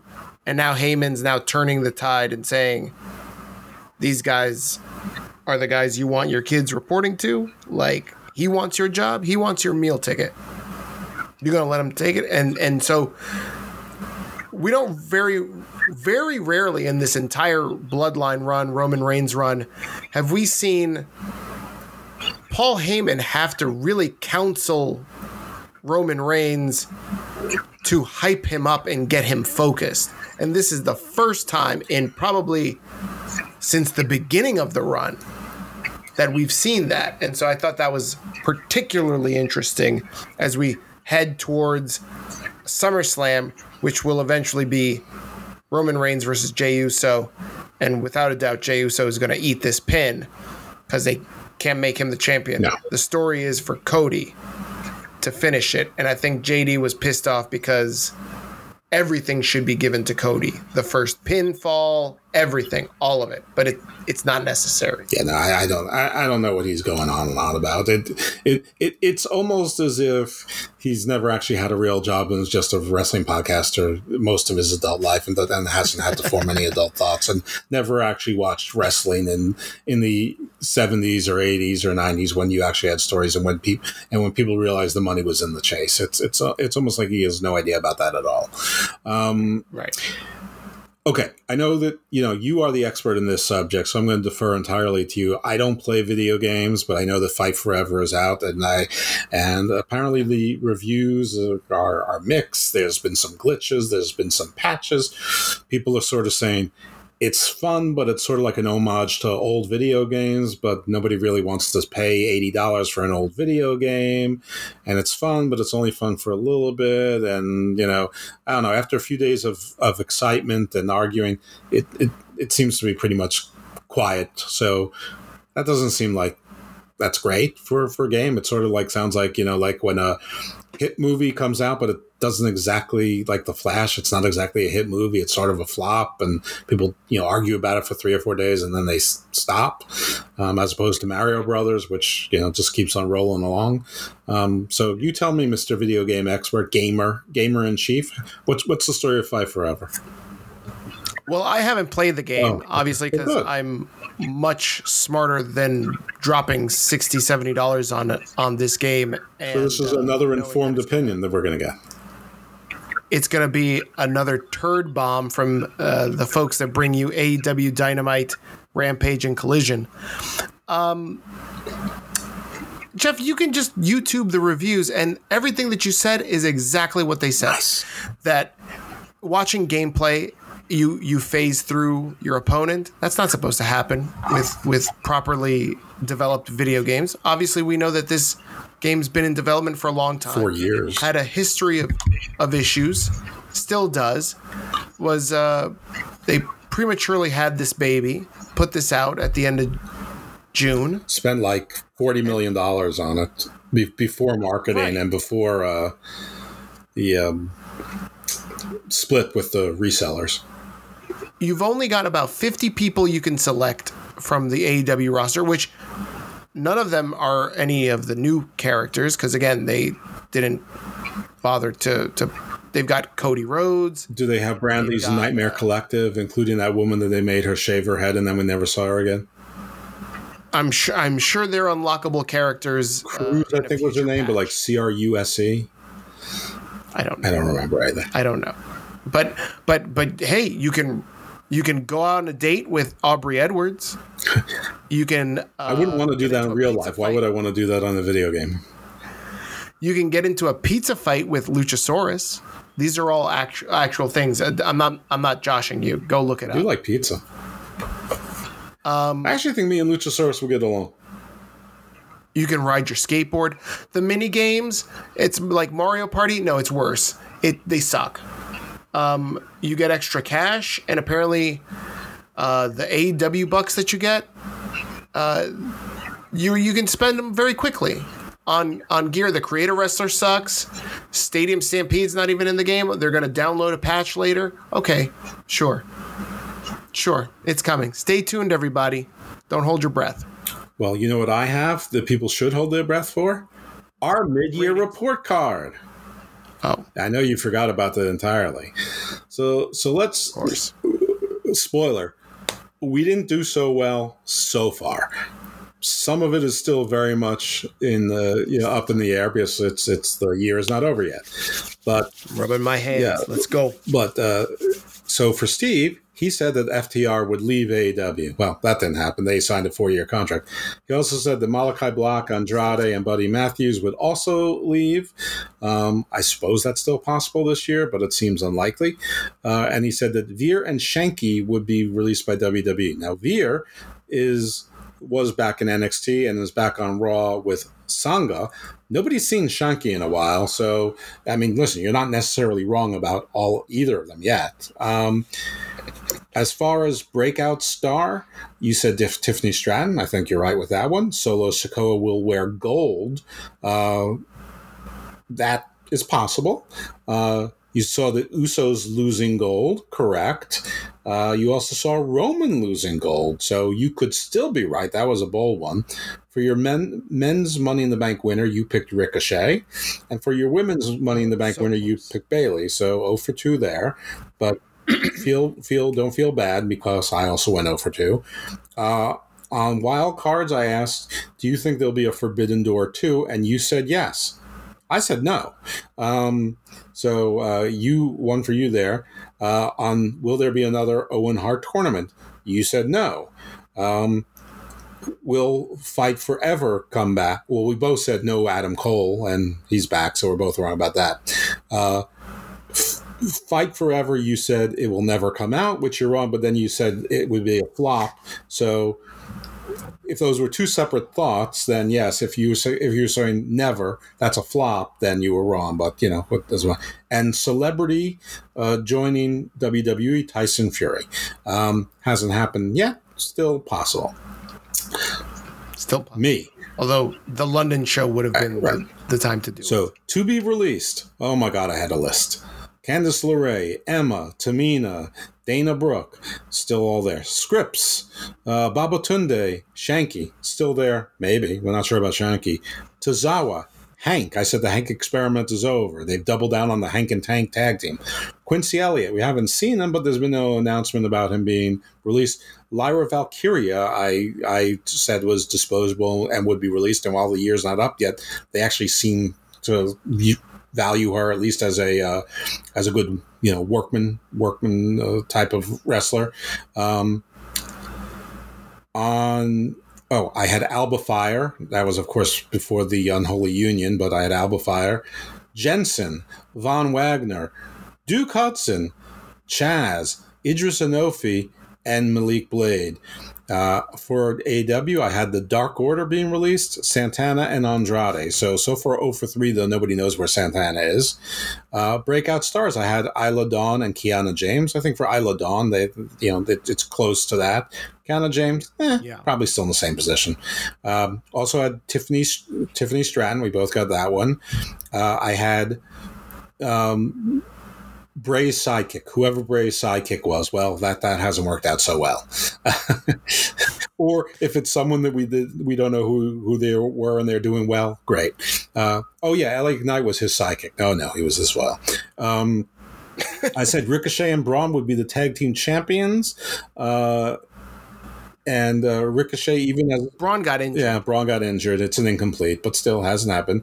I said the Sangha Maniacs will run wild, and they have and were, but not so sure if they still are. Um, Jeff Javert, Survivor of the Year, still doing it. Um, my Money in the Bank predictions both wrong. Uh, I had Edge and Alexa Bliss winning. Well, one of them got pregnant and one of them wasn't even in it. Though I did have backup. I did have my little fantasy booking about Jungle uh, Judgment Day getting Damian and Rhea. So I guess in my alternate pick, but you only get one. I, I was half right there, and Rhea's already the champion. Um, I think you asked me your wild card was will there be more wrestlers doing OnlyFans? And I said yes. I'm not even sure if that's correct or not. Um, I predicted that FTR would lose all the titles. In fact, they did within three weeks. Now they've gotten the AEW titles back, but they did, in fact, lose the titles. I predicted there would be more AEW disappearances. Well, there certainly have been. Trench is released. We don't know where Parker Boudreaux is. Nobody's seen Pac. Um, you know, there's all sorts of people that we don't know where they are, what they're doing. Um, I predicted that either Billy Corgan or Tony Khan would have a nervous breakdown. Hasn't happened yet, or at least we can't be sure that it, that it has happened. I said no Forbidden Door too, so obviously wrong. It happened. I said sold or fold for a mid major. Not yet. MLW still breeze. NWA seems to be, uh, you know, having a good old time. Um, I'm not even sure who else counts, but uh, to the best of my knowledge, no one that could that I could even stretch to call a mid major uh, has folded or been sold. But the year's not up, and I predicted that the TV sports bubble would burst. Uh, and that there would be lesser raises, and I, I wrote down here 1.25 to one and a half times versus two times plus. Um, that one looks like it's going to happen, uh, but we'll see. Anyway, so so far in the mid year, got a few wrong, but uh, mostly incompletes. N- nothing as exciting or as humorous as I had hoped. Um, did I did I say that AEW was going to fold? You did not, or if you did, I didn't write it down because I protected you. Um, yeah, I'm pretty sure I did. Other news and notes: uh, WWE has announced that in addition to doing three shows in Germany uh, in the fall, they're also going to do three shows in the UK. I think one is in Glasgow, one is in Ireland. I think it's Dublin. I'm not sure. Um, and the other is in Wembley, but I'm pretty sure it's the Wembley Arena, not Wembley Stadium, and that'll be October 29th. Mm-hmm. Uh, also, there was there's a little shakeup in the in the WWE interview uh, segment. Megan Morant, who I'm always saying, get her out of here. Well, they are getting her out of there. She's going to be on more like interview shows and running production and internet stuff. And Jackie Redmond is is moving to Raw, and Kathy Kelly is joining Kayla Braxton on SmackDown. Um, Mm-hmm. Trinity Fatu was cast in the Mildred Burke movie. There's some other WWE female wrestlers in that movie. So there you go. Jerry McDevitt, longtime WWE lead outside litigation attorney, is retiring. So he will no longer be handling the MLW case. MLW um, posted that they won their first uh, retirement match, uh, which was actually sort of funny. Speaking of MLW, Jacob Fatu is the MLW open weight champion. So, uh, you know, the bloodline's still having some success a little bit further down the line. Mandy Leone has joined MLW. Mind you, this could be dated because Taya Valkyrie still occasionally is on my MLW television.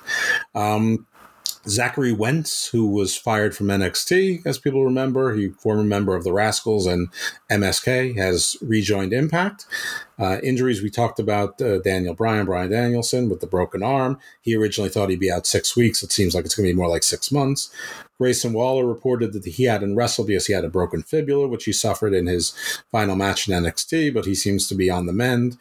Uh, Jeff Hardy apparently has a dislocated jaw. He suffered a dislocated jaw, which is, I guess, the reason why his hiatus is not just limited to Canada, where he can't go because of the DUIs, um, but he can't wrestle even in the United States.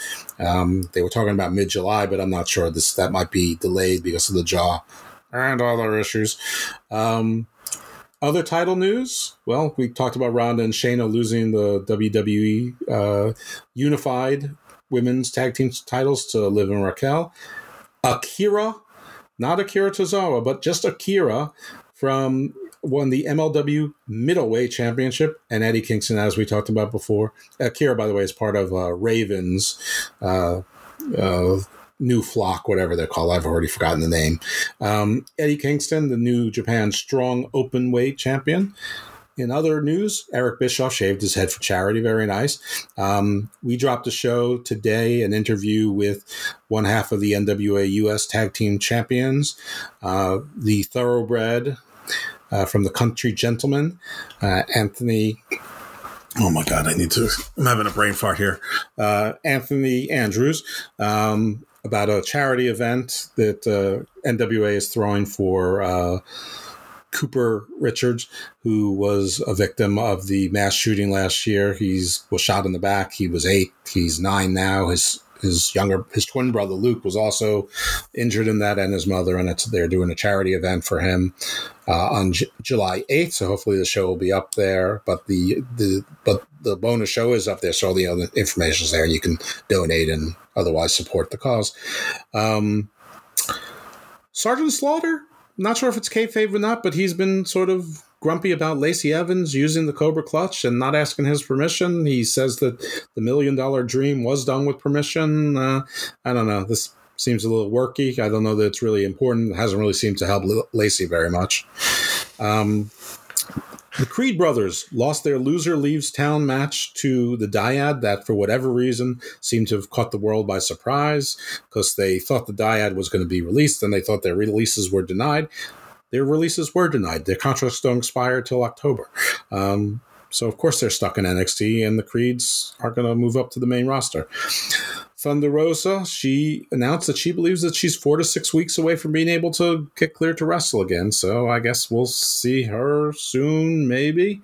Um, and in ratings, so Impact Wrestling's had an interesting couple of weeks. Um, June 22nd, they did 101,000, which was a drop of 23,000. But then the week after, uh, June 29th, they did 149,000, an increase of 48,000. Uh, that week that they did 101,000, by the way, they, they did a 0.1 in the demo for all those who care about demos. New Japan, the same two Thursdays, they did 61,000, up 4,000 from the prior week. And then the um, 29th, they did 65,000, up another 4,000. Uh, this was all leading up to Forbidden Door, which may explain some of the interest. Um, SmackDown a couple weeks ago did 2.354 million, down 76,000 from the prior week, but this past week did 2.51 million, up 215,000. Uh, Roman Reigns probably being the reason there. Rampage a couple weeks ago did 391,000, down 32,000 from the week before. This past week rebounded somewhat to 450,000, up 59,000. Collision, after debuting at 816,000, dropped to 595,000, a drop of 221,000. And then in its third show, it dropped down to 452,000, dropping another 143,000. So it's did 2,000 more than Rampage. Raw two weeks ago did 1.973 million, an increase of 378,000. This past week, 1.828 million, um, which was the a drop of 145,000. But the Monday of what is a four day weekend for a lot of people, July 4th. Um, NXT a couple weeks ago, after the Seth Rollins match from a couple weeks ago, Seth versus Braun, uh, even got them crossing over 900 for a bit. Uh, they fell back down to an aggregate of 622, down 151,000 from the aggregate the week before. And this past week dropped down like a stone to 508,000 to 114,000. I don't know why. NXT is delightful. Um, Dynamite, regrettably, I only have last week's. I don't have. Uh, this week's I don't have July 5th yet. That's not out because of the July 4th holiday. Dynamite did 109,000, which was a drop of 23,000 from the week before. NWA had no July 4th new show. They had some sort of special on. The week prior to that only had 13,000. MLW two weeks ago, 44,000, and this week, 18,000. So again, uh, the YouTube show is continuing to struggle. Uh, that appears to be the news and notes that I have. Well, that was a lot of them. Yeah, I think I think we covered it all. I think so too. I think All right. very good. Well, yeah. Great. Let's do plugs, Jeff. All right. Well, if you want to follow, so I want to check out that that special bonus show that we did. It's the one that came out right right before this one. Um, plugs on Twitter at Gersfell MD. You can, aside from the Hammerlock Hangover, you can find me on multiple shows on the PWC. Also, the PWC cross pollinates with Channel Attitude and Hum Meaning Media Group, and you can find me generally on three shows a week there, including Uncaged, where we cover Rampage, Smack Attack, where we cover lots of stuff, primarily SmackDown, uh, and Wreckage, where we cover Collision. Um, I also did a wrestling soup show where to review the second episode of Collision. Um, and of course, my babies are Garden of Doom and Garden Views, where you can find right here with Hammerlock Hangover on the PWC and the Wrestling Soup Network, and of course on Hameen Media Group. Cooking with Gas over there, plenty of great shows there, lots of content, some uh, July 4th stuff about was Thomas Jefferson a plagiarist? So fun stuff like that. Just uh, had dropped a show with George Mitrovic, the author of 110 books, um, probably the foremost expert in tracking and tracing anomalies, mostly cryptids and UFOs around the world, and he made some surprising discoveries. So check out that show and and all that stuff. But those are my well i also did recently did a garden of drew on the drew yari show but to get it you have to be a patron of the drew yari show so give them those five bucks and you'll get some quality shows from me as well as all the other fine content that drew gives you those are all the plugs that i can think of at the moment Very good. And guys, this uh, is the Hammerlock Hangover that you've been listening to. If you like wrestling, you stumbled upon our show and made it this far, we definitely do truly appreciate it. Please make sure you follow, subscribe, like the podcast from on whatever streaming platform you're listening to us on. Um, and uh, if you want to send us a line, if you want to send us a question or comment about the show, you can reach us at hammerlockhangover at gmail.com. That's hammerlockhangover, all one word, at gmail.com. You can also find us on uh, Facebook and um, any fan comments this week any any questions or anything that we need to uh, address no, nothing, nothing lately. But you know enemy what? enemy Maybe comments We should. no enemy comments. that's good. No, nothing like that. But maybe we should uh, venture a stroll into um, you know, Threads is becoming a thing now. So I've heard. It's the Facebook, the Facebook answer to Twitter. So maybe we should venture over there and see what it's like. Poke our head in uh, in that side of the water. Uh, well, we'll put you in charge of that. You're a social media manager. There you go. I'll I'll take care of that while you book um, the guy from Showbuzz. Right, Mister Mister Showbuzz. Mr. Showbuzz. Hyphen Daily. Does Mr. Showbuzz have any final words for, for this uh, this show? That- that- that- that- that- That's all, folks, and stay evil, my friends.